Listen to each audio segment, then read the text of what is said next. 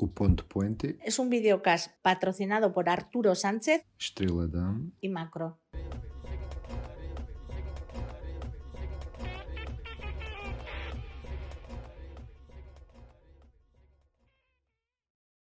Buenas tardes, muchísimas gracias por estar otra vez aquí con nosotros. Estoy feliz.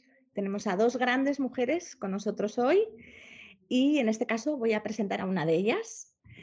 Eh, se me hace muy raro presentar eh, de forma profesional a alguien que considero casi una hermana. Pero bueno, voy, allá. Ella es periodista desde hace, bueno, desde hace muchos años, desde 1989. Llega a la gastronomía años después del 89, pero la atrapa y ya no la deja salir nunca más, aunque siempre hay en sus relatos esa parte humana y social que a ella tanto le gusta y tanto le interesa. Como periodista y diría como ser humano, le motiva a dar voz a aquellos que no siempre la tienen. Ha vivido la revolución de la gastronomía en España desde dentro y la ha seguido como redactora en La Vanguardia, el que es su periódico donde ahora mismo además dirige el espacio Comer. Eh, pero su inquietud la ha llevado a diferentes lugares, también a coordinar, a codirigir, disculpar, un documental que tuvo su éxito, eh, Snacks, convocados de una revolución, y ha publicado dos obras, Guía secreta eh, donde, donde comen los chefs y De carne y hueso, conversaciones sobre la gastronomía y la vida. Ella es Cristina Yolons, no puedo estar más contenta de darte la bienvenida. Muchas gracias, Susana. No es la primera vez que te veo haciendo de presentadora, me han venido recuerdos. Qué mala. com, com pero grande sucesso. Ok, boa tarde a todos. Eh, Cabe-me apresentar a Alexandra Prato Coelho. Quem eh, está em Portugal conhece-a com certeza, quem não está vai passar a conhecer hoje. Ela ah, é jornalista do Diário Português Público, um jornal com, que foi fundado em 1990 e com um, papel importante, diria até, na nossa democracia. Ah, começou por trabalhar na secção internacional, com relatos sobre várias partes do mundo, depois passou para a cultura, falando sobre cinema, teatro, arquitetura, eh, e quem sabe eh, se não lhe deu isso boa bagagem para depois, a partir de 2011, eh, começar a escrever sobre gastronomia, onde atingiu o bom reconhecimento de toda a gente com o seu trabalho, que entretanto eh, tem vindo a fazer sobre chefes, restaurantes, vinhos, ahm, e também faz artigos que têm que ver com outras abordagens, não especificamente só sobre a gastronomia, ah, mas também saúde, economia e cultura. Ah, fez vários trabalhos relacionados também com o Brasil. Em 2021 ganhou o prémio David Lopes Ramos, ah, um, um- um prestigiado jornalista e crítico gastronómico que já não está entre nós, e ah, hoje em dia continua com esse trabalho de eh, referência, de escrita e também com um videocast com o seu colega Miguel Pires eh, na abordagem à gastronomia em Portugal. Boa tarde a todos. Susana, começaste, tarde. Eh, começaste com a apresentação. Queres fazer a primeira pergunta ou queres que seja eu? Sí, eh, encantadísima de lanzarles la, primera pregunta. Yo quería, quería saber vuestra opinión eh, después de tantos años de carrera y, bueno, y una carrera tan reconocida como la que tenéis las dos. ¿Cómo veis el panorama periodístico mm, desde el punto de vista mm, eh, de dos grandes mujeres periodistas como sois, gastronómico actual? ¿no? Todos sabemos que en los últimos años el papel se ha desplazado un poquito y, y, pues las redes sociales están cogiendo muchísima fuerza. Em, ¿Cómo veis el presente y no solo el presente, sino también el, el futuro de ese, de ese periodismo gastronómico? Eh, ¿Empiezo? Venga, dale. Primero quería decir que, que es un placer estar con vosotros y es un placer eh, conversar con, con Alexandra. Eh, muy contenta de, de volver a verte. Eh, yo creo que es difícil hablar del periodismo gastronómico sin enmarcarlo en el periodismo en general. Tú has hablado de las redes sociales y has hablado de, de la versión web de los diarios. yo creo que vivimos un momento de casi casi de reconversión. Tenemos que buscar, nos toca, no tenemos más remedio que buscar y explorar nuevos formatos, pero creo que más que nunca tenemos que recordar a, quienes, a quienes mandan en nuestros medios de comunicación que, todo periodismo, el gastronómico y el no gastronómico, pasa por la calidad. Eh, lo estamos viendo estos días, por ejemplo, yo, yo estaba pensando estos días leyendo a crónicas de compañeros, a veces compañeros con mucha experiencia en, plena guerra, y, te vuelves a encontrar con, un periodismo extraordinario. Y entonces es cuando, cuando reflexionas y dices, mira, el periodismo de todo deprisa, todo para allá, eh, pues no, tampoco llega muy lejos. Creo que, que, es el momento dentro del periodismo gastronómico y del todo el periodismo más que nunca de apostar por la calidad y, y el rigor y, de también dar voces a, a, gente joven que está haciendo trabajos muy interesantes.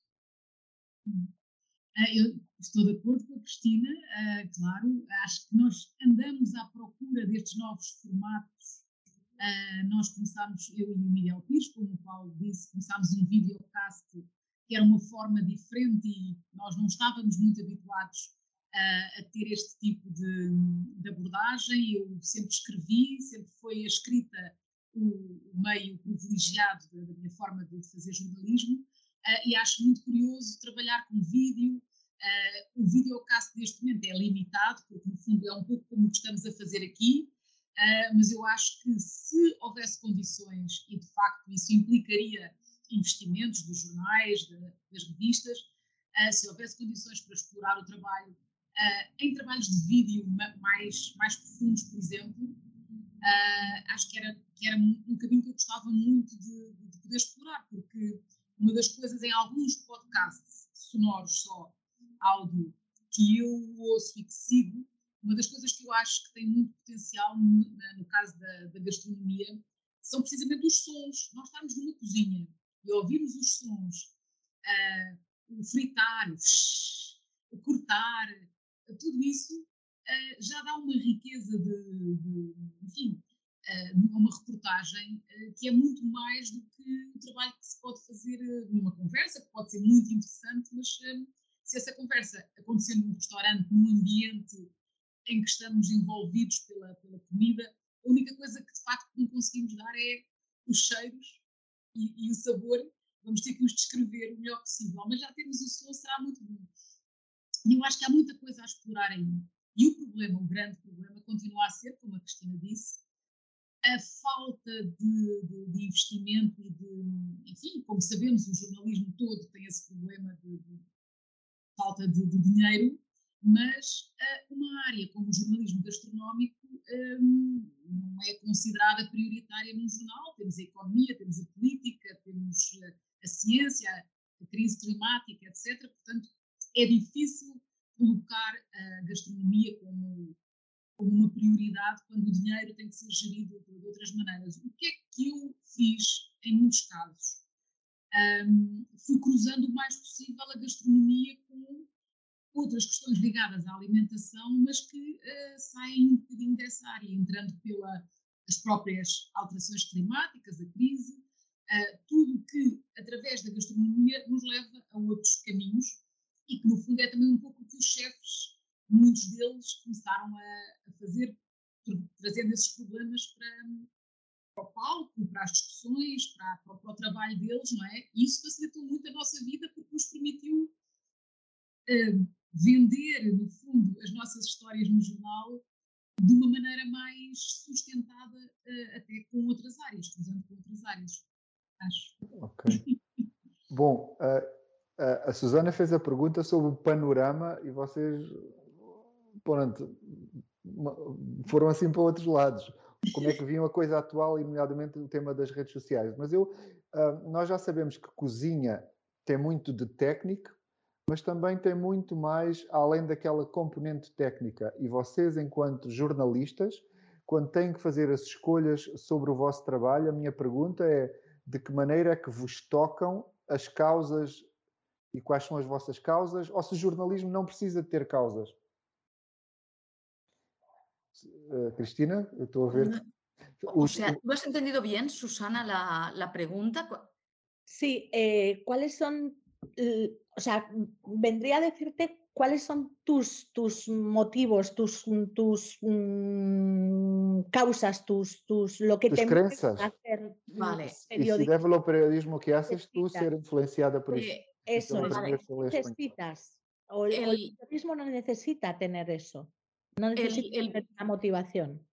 Una, hombre, yo pienso que cualquier profesión necesita tener una motivación, si no, tienes muy mala suerte porque no, no, puedes disfrutar con tu trabajo y ha de ser muy triste tener un trabajo que, que, que no te motive, pero ocurre muchas veces. Yo tengo la suerte de que sí me gusta e intento, eh, sobre todo, la, en realidad, la parte que más me interesa siempre es la parte humana de, de los restaurantes, de, de, de, cualquier ámbito que, que, abarques, de los productores, me interesa las personas que hay detrás de los proyectos, pero eh, como decía Alexandra también, el, el, el, el, espectro es muy amplio y creo que, que al tener nuevos formatos y, por ejemplo, al trabajar en la web, nosotros tenemos el canal Comer, eh, tocamos muchas esferas del periodismo gastronómico hacemos vídeos, hacemos podcasts, hacemos consultorios, hacemos reportajes, hacemos entrevistas, eh, pero entonces te permite también tocar la gastronomía desde una vertiente más amplia que incluye el medio ambiente, que ahora ya no podemos hacer periodismo gastronómico sin pensar en, el cambio climático y en estos asuntos tan serios, ¿no? Eh, entonces, eh, intentamos, pues ah, creo que ahora podemos abarcar más amplios, un, un abanico más amplio de temáticas, siempre con la ética como eh, un poquito en el centro, ¿no? Siempre buscando también, pensando en una cocina eh, más justa y, y, más buena en el sentido de que sea la que más nos conviene y, y que refleja nuestro territorio, ¿no? La gastronomía es cultura y, y como tal intentamos escribir o, o hablar sobre, sobre ella. Okay. Eh, eu peço à Alexandra para responder, eu depois gostava de continuar aqui com. Alexandra?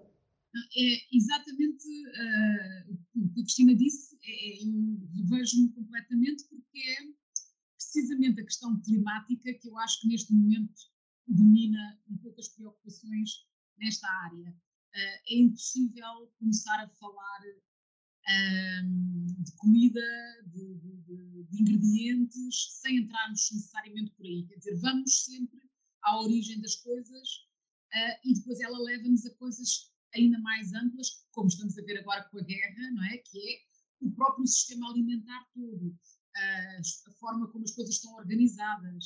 Uh, nós fizemos no público uma série de quatro reportagens em vídeo há, há uns três anos sobre a alimentação, partindo da, da pergunta como se alimenta uma cidade. De onde é que vem a comida, como é que chega até nós, como é que é distribuída, quanto dessa comida é produzido na, na, na, zona, na zona, no país, na região onde vivemos, quanta vem de fora, a dependência do, do, das importações, como é que é. Esses temas, neste momento, estão aí em discussão por causa dos cereais e da guerra. Um, tornaram-se mais prementes. Uh, e todas estas coisas estão sempre relacionadas. Qual é o risco que eu vejo aqui? É uh, entrarmos completamente por aí e ter uma visão uh, económica, política, social e esquecermos quase o lado gastronómico, não é? Ou seja, há um trabalho depois de, de imensos chefes talentosos e com ideias brilhantes que transformam uh, esta comida, estes ingredientes, em alguma coisa que, em muitos casos, se aproxima da arte, ou que é mesmo uh, arte. Uh, não, não, não, podemos esquecer esse lado, ou seja, o outro, o outro pode, pode tornar-se tão importante realmente que nos leva a dar-lhe uma atenção crescente e a esquecer este. Um exemplo muito bom que eu posso dar-vos assim de um trabalho recente que eu fiz foi uma viagem à Colômbia, onde estive no Léo, restaurante da Leonor Espinosa. E o que ela faz ali tem, tem, estas duas vertentes, que é um trabalho social muito sério, muito profundo no território, com comunidades locais, visibilidade para essas comunidades, para ingredientes especiais, únicos, coisas que ela vai descobrir e trabalhar. E depois o que ela faz no restaurante, portanto, todo o talento que ela tem ao transformar aquilo numa refeição absolutamente extraordinária que não só é deliciosa, como tem atrás de cada, de cada um daqueles pratos uma história incrível uh, que, que está, lá, está, lá, tudo. Está lá as alterações climáticas, está lá uh, a guerra, uh, está lá as transformações positivas no, depois da guerra, a superação que houve de a substituição de, de culturas de coca por culturas de cacau ou de café, enfim, tudo isso está lá. Eu acho que ela junta muito bem estes dois pilares. Pronto, para te responder um pouco. A, ok. No as duas o... coisas são fundamentais, não é? Também não podemos esquecer do lado. Sem dúvida. o meu nome... tema tem que ver com a cozinha é a técnica e são aquelas pessoas que estão à nossa frente. A cozinha é beleza, mas também tem as suas particularidades. Vocês vão a um congresso que, que tenha, por exemplo, só homens, ou alguém que vocês sabem que tem uma postura mais violenta e, e sabem que há problemas de saúde mental na, na cozinha como é que fazem vocês para gerir esse tipo de, de, de proximidades, por exemplo? É, no fundo é isto. Como é que faz um jornalista para gerir as proximidades, a relação mais próxima com chefes, com toda a gente que está à sua volta? É, quais são as ferramentas e como é que vocês, em particular, fazem para gerir estas informações? Imagina, Cristina, se tu sabes que há um determinado chefe tem uma prática na cozinha que é muito dura. Tu, se fores entrevistá-lo ou se fizeres um fazes na mesma um restaurante, um trabalho sobre ele ou é um tema que vais tocar? Ou então simplesmente dizes, eu não vou fazer uma entrevista a uma pessoa dessas? Eh, yo normalmente, o sea, lo que cuando escribo sobre restaurantes, si es un restaurante donde considero que hay malas prácticas eh, y mala cocina, Eh, yo ya no, no publico ese restaurante porque entiendo que es una sección de recomendaciones. cuando escribo de restaurantes. Otra cosa es cuando eh, escribo entrevistas o, grabamos entrevistas. Eh, yo os decía al principio que la parte humana es la que más me interesa y la parte humana tiene partes bonitas y a veces partes menos bonitas, ¿no? Yo creo que con educación, con respeto, con cuidado, todo se puede abordar y todo se puede preguntar. Y entonces, eh, cuando son entrevistas en profundidad eh, muy humanas, pues eh, sale de todo. Yo me he encontrado con, con personas entrevistadas que me han acabado contando problemas de adicciones, problemas de malos tratos, problemas de que estas mismas personas han sido agresivas con su equipo y que han tenido que hacer una terapia psicológica y que ahora están mejor, o personas que me han contado que eh, no pueden trabajar con equipos porque nadie lo hace tan bien como ellos y que lo pasan muy mal porque nadie hace las cosas bien como ellos. Entonces, yo las abordo eh, estas cuestiones. Ok. Alexandra? Uh, eu, eu, eu não gosto muito de, de, de, de apontar o dedo uh, diretamente a casos. Uh, acho, acho que é uma forma, se calhar, pouco construtiva às vezes de fazer as coisas, ou seja, denunciar, a não ser que seja uma situação gravíssima, mas denunciar situações por minha iniciativa. Obviamente que se uh, eu tiver conhecimento, vier a ter comigo e as pessoas estiverem dispostas a falar disso, uh, acho que se tem que dar voz e tem que se levantar a questão. Uh, andar à procura especificamente de casos e fazer uma espécie de, de apontar o dedo, acho que é mais útil, se calhar, trazer a questão em, em, em, geral para o debate público. Aliás, como tu fazes, não é? Tu tens feito muito mais esse trabalho do que eu, não é? dar visibilidade e, uh, e, e, e, tornar as questões um, uh, eh, mais, uh, menos sujeitas a tabus, não é? Menos, menos permitir que as pessoas que são afetadas falem. Agora, como tu sabes também, não é muito fácil conseguir, em um país então pequeno como Portugal, em que as pessoas se conhecem todas, não é fácil conseguir que as pessoas depois falem abertamente, mesmo tenham sido afetadas por um problema desse género. Uh, eu tentei, nestes casos, fazer trabalhos, quer sobre um, a saúde mental, a partir da, da, da, iniciativa que vocês tiveram de trazer o tema para o Congresso, quer sobre a questão da, da presença das mulheres na cozinha, procurando olhar de uma forma, uh, no caso das mulheres, por exemplo, não assumir uma postura militante, mas assumir uma postura de tentar perceber exatamente a origem do problema, ou seja, um, sem ser partido para a questão, eu acho que devia haver mais mulheres e que elas deviam um, ter maior visibilidade, e perceber porque é que isso acontece, tentar ir ao fundo da questão. Um, sendo que as questões normalmente são mais complexas do que parecem, embora eu também concordo que depois, quando se começa a dar visibilidade, as coisas ganham, uh, ganham uma dinâmica própria e realmente tornam-se mais, uh, mais naturais. Não é? Já não é um, um, tema estranho, não é um tema que é preciso impor, mas é uma coisa que surge naturalmente. Uh, no caso da saúde mental, foi mais complicado, não é? As pessoas, de facto, sabemos que existem problemas, conseguir que as pessoas falem deles não é tão fácil assim, não é? Ok. También quería comentar, perdón, que el periodismo gastronómico eh, toca, estamos tocando la mayoría de, medios de comunicación, a mí me gusta muchísimo público, ¿eh? Eh, temas en profundidad y temas con una conciencia social, a mí me encanta ese trabajo y es lo que, con lo que yo me siento más identificada, pero también es verdad que sobre todo en las webs tenemos ahí un control de audiencias muy estricto y que tenemos que dar eh, algunas cosas más banales, más superficiales, porque funcionan. Eh, y esto es el día a día, es una parte importante del día a día. Eh, yo ahí no puedo decir que no, aunque a veces me resisto porque yo vengo del papel, pero, pero y me resisto a determinados titulares que funcionan bien, pero intento mantener una línea que, vale, vale, hasta ahí, pero de ahí no pasamos.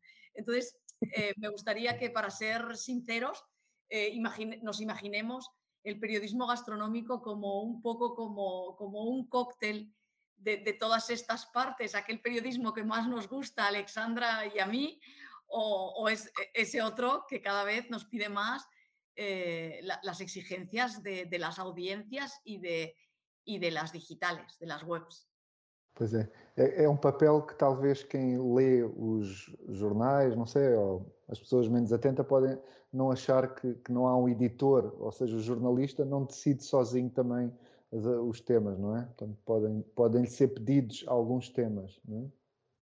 Yo creo que quizás también es porque el público es diferente, ¿no? El del papel y el de la web, ¿no? Y, quizás esto también os da una audiencia diferente.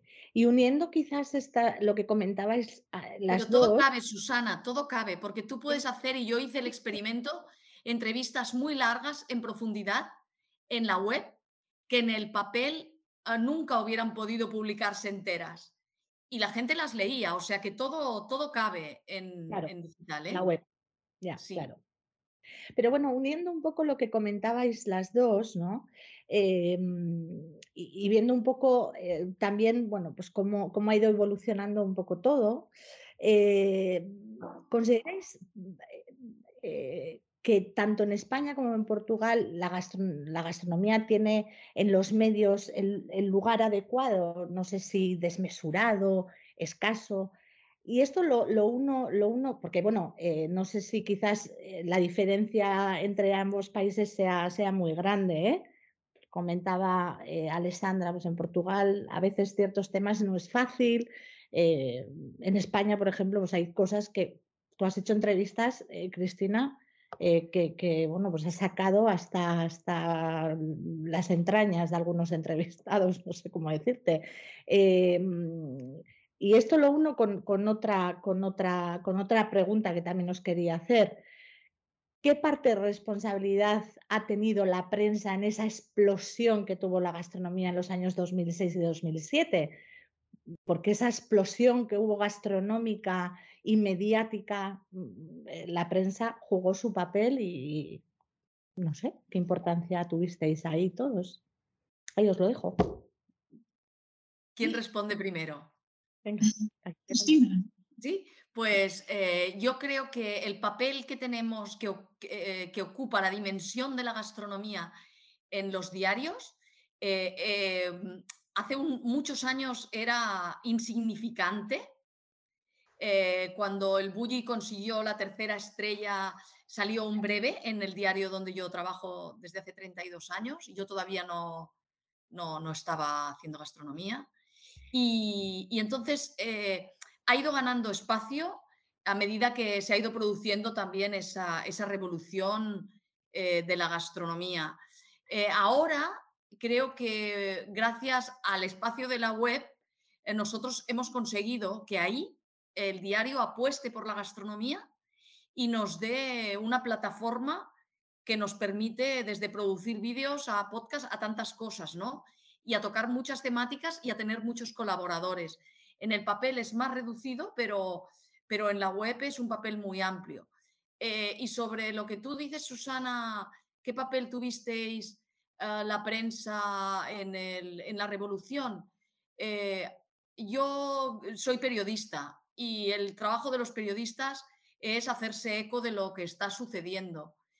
yo creo que ese fue nuestro papel, hacernos eco de lo que está sucediendo. Hay personas que les gusta atribuirse más méritos todavía de, los que tienen, ¿no? Yo no, a mí quiero decir, eh, creo que el periodista pues hace lo que tiene que hacer, lo mejor que puede. Eu, eu aí não, não concordo inteiramente com a Cristina, porque eu acho que um, não é só fazer eco, uh, é uh, o eco que nós fazemos uh, provoca reações do outro lado. Ou seja, mesmo que nós não estejamos ativamente a tentar ter um papel, o facto de nós existirmos e de darmos eco faz com que do outro lado, restaurantes, cozinheiros, pensem coisas em função do eco possível que vão vir, vão conseguir. E isto acho que é todo um, é um processo vem de um lado, é uma bola, é um jogo de ténis, não é? Uma bola que Não percebi muito bem, quero explicar, Alexandra? Hum? Não, percebi, não percebi muito bem o que é que isso quer então, dizer. o facto de nós podermos dar eco às coisas cria do outro lado uma expectativa. Uh, e uh, começa, muitas vezes nós, eu acho que sentimos isso, eu sinto isso, que há certos discursos, certas posturas, certas iniciativas feitas a pensar exclusivamente nesse século. Na é? comunicação. Não é por acaso que as agências de comunicação cresceram muito, que fazem este papel de ponte entre um lado e o outro e que tentam apresentar as histórias de uma maneira trabalhadas, um bocadinho pensadas, de uma maneira que sabem que vai, vai ter, vai despertar interesse do outro lado. Isso eu acho que é um bocadinho um problema. Obviamente facilita-nos a vida, ter, ter, ter interlocutores que abrem as portas, que facilitam, que etc., mas também fecham um pouco as agendas em, em agendas pré-definidas um, que acabam por nos roubar bastante tempo e que depois, uh, nos, se calhar, nos tiram tempo para nós irmos à procura de histórias uh, nossas de uma maneira mais, mais disponibilidade. Uh, eu acho é que tudo, as questões que nós levantamos às vezes têm o resultado, os chefes começam a pensar em coisas, e isso é do lado positivo deste diálogo, é a forma como nós questionamos certas coisas ou, ou falamos de outros problemas, uh, levam depois os chefes também a pensar em alguns caminhos, em algumas coisas. E isso tem uma dinâmica engraçada, interessante. Uh, o facto de, dos próprios chefes terem aberto, irem para lá da questão das técnicas e, e preocuparem-se com questões mais sociais, etc., eu acho que é feito neste diálogo também com, os, com a comunicação, com os jornalistas, com, com, os jornais, que vão refletindo isso e, e devolvendo imagens que os chefes depois uh, analisam, pensam, seguem este caminho, porque entretanto perceberam que aqui era um caminho interessante a explorar, alguns com mais, enfim, preocupações mais profundas, outros porque, está, porque é moda e vão na onda. Eu acho que há de tudo. Uh, não sei se foi, foi, muito confusa esta explicação ou se, se, fez sentido, mas eu acho que há uma frase que, que eu costumo citar sempre de um livro que, fala do nascimento dos restaurantes em França. e eles dizem que a França, as pessoas não comiam mais em França no século XIX, não comiam mais do que nos outros países. O que acontece é que falavam mais sobre, sobre a comida. E foi isso que criou a cultura gastronómica francesa, tem muito a ver com a conversa sobre a comida e não só o comer. Cristina? El, el, no la he entendido muy bien a ella todo, pero, eh, o sea, la, la, la comida es eh, totalmente transversal y yo creo que, que, que forma parte, o sea, que, que, lo podemos tocar desde, desde todos los ámbitos y, y que es cultura totalmente.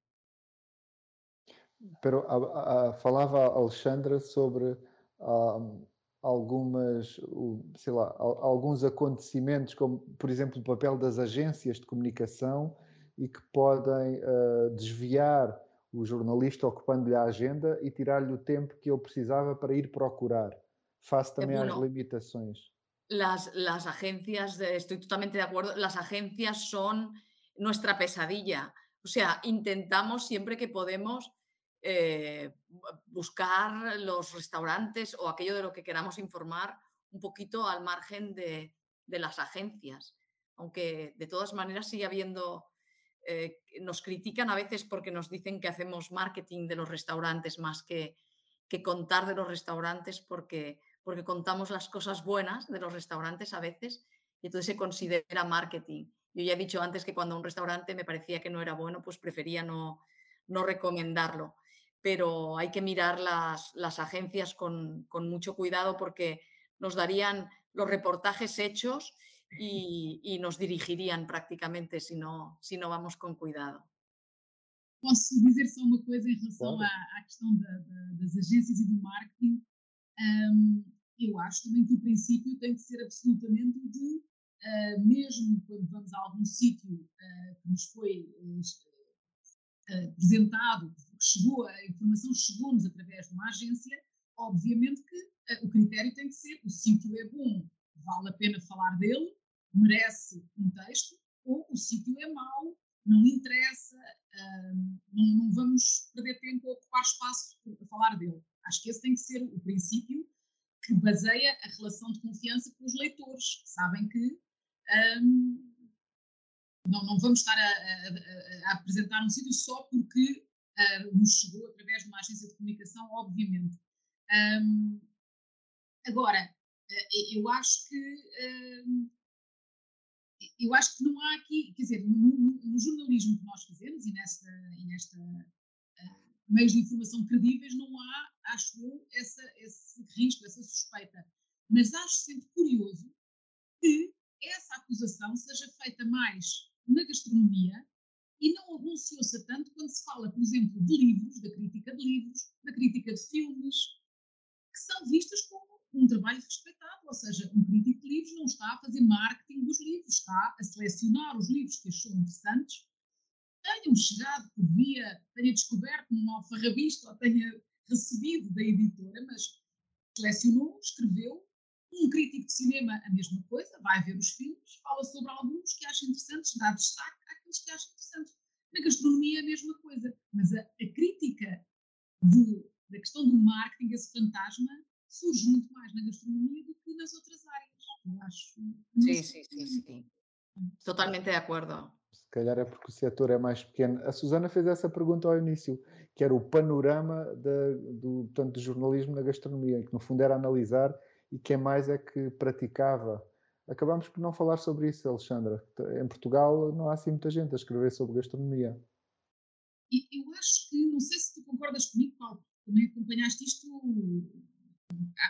acompanhas há muito mais tempo do que eu e acompanhas profundamente.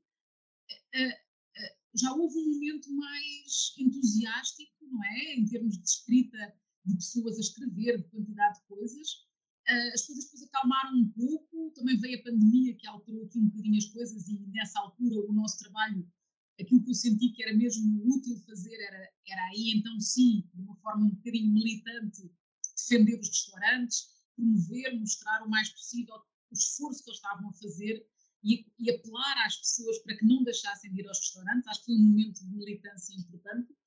Agora, uh, acho que em termos de uh, sustentabilidade de, de, da escrita uh, gastronómica, é muito frágil. Em Portugal, eu sinto que ainda é muito frágil. há pessoas muito talentosas que vêm e que vão. A continuidade é difícil. A aposta dos meios também é, enfim, é relativa. a prova disso é, é que, por exemplo, no caso do meu jornal, o, o setor dos vinhos é bastante mais consistente nesse, nesse aspecto, é? tem vindo a fazer um trabalho mais continuado, uh, também com algum retorno económico, ou seja, uh, para dar um exemplo, nós temos duas vezes por ano um suplemento só dedicado a vinhos que tem muita publicidade, não é pago, não é. tem publicidade. Normalmente, o modelo de negócio normal de uma coisa que tem publicidade, enquanto que um mesmo suplemento sobre gastronomia não atrai a mesma publicidade, o que fragiliza a coisa. Susana, sinto que tu queres dizer alguma coisa importante. Pues eh, no, yo he lanzado todas las preguntas que tenía preparada para ellas. Eh, no sé si Cristina quiere, apostillar algo más sobre, sobre esta última pregunta que has lanzado, Cris. No, creo que, tenemos que ser cuidadosos con todo lo que nos llega porque nos llega información por todas, por todas partes. Tenemos que ser humildes, autocríticos y, seguir aprendiendo. ¿no? El, periodismo, el, periodismo exige ética por encima de todo y, bueno, y, la ética requiere un esfuerzo, un estar pendiente, un estar atento, un tener eh, las cosas muy claras y los límites muy claros y, tenemos que seguir intentándolo. Bom, eh, eu, eu sinto que nós podíamos ficar aqui muito tempo a conversar, porque são todas pessoas uh, bons observadores da gastronomia e nós vinhamos aqui a falar sobre olhar a gastronomia Noutras conversas, nós temos falado temáticas com cozinheiros e cozinheiras sobre temáticas específicas e aqui estamos nós a falar sobre o jornalismo e ao, mesmo tempo sobre, sobre esta misturada toda eh, na qual vocês observam, eh, na qual vocês participam enquanto observadores, que relatam, que fazem a reportagem. Poderíamos eh, falar de muitas coisas, outras do que é, não é, do, do, das proximidades do jornalismo, da escrita de viagem, tanta coisa, mas não há mais tempo. Portanto, eu agradeço a, a, vossa participação a isto. Sinto que é uma migalha do, do, que nós gostaríamos de conversar, mas pronto, definimos este formato de andar aqui à volta de meia hora por cada pergunta. E, portanto, muito obrigado. Foi um prazer conhecer a Cristina, um prazer voltar a estar com a Alexandra e com a minha querida Susana. Veja, a ti eu posso te chamar querida. Muchas gracias por todo, Pablo. Siempre es un placer verte. Alessandra, me ha encantado estar contigo. Te veo en unos días. Y Cristina, te adoro, te quiero. Yo también. Muchas gracias. Ha sido un placer. Enhorabuena por, por ese esfuerzo a entender puentes tan necesarios entre, dos pueblos en realidad tan cercanos.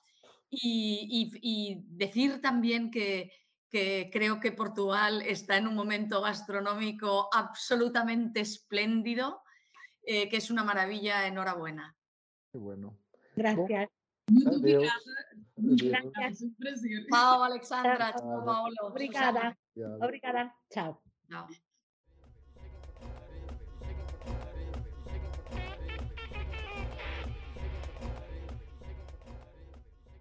Puente es un videocast patrocinado por Arturo Sánchez, Damm y Macro.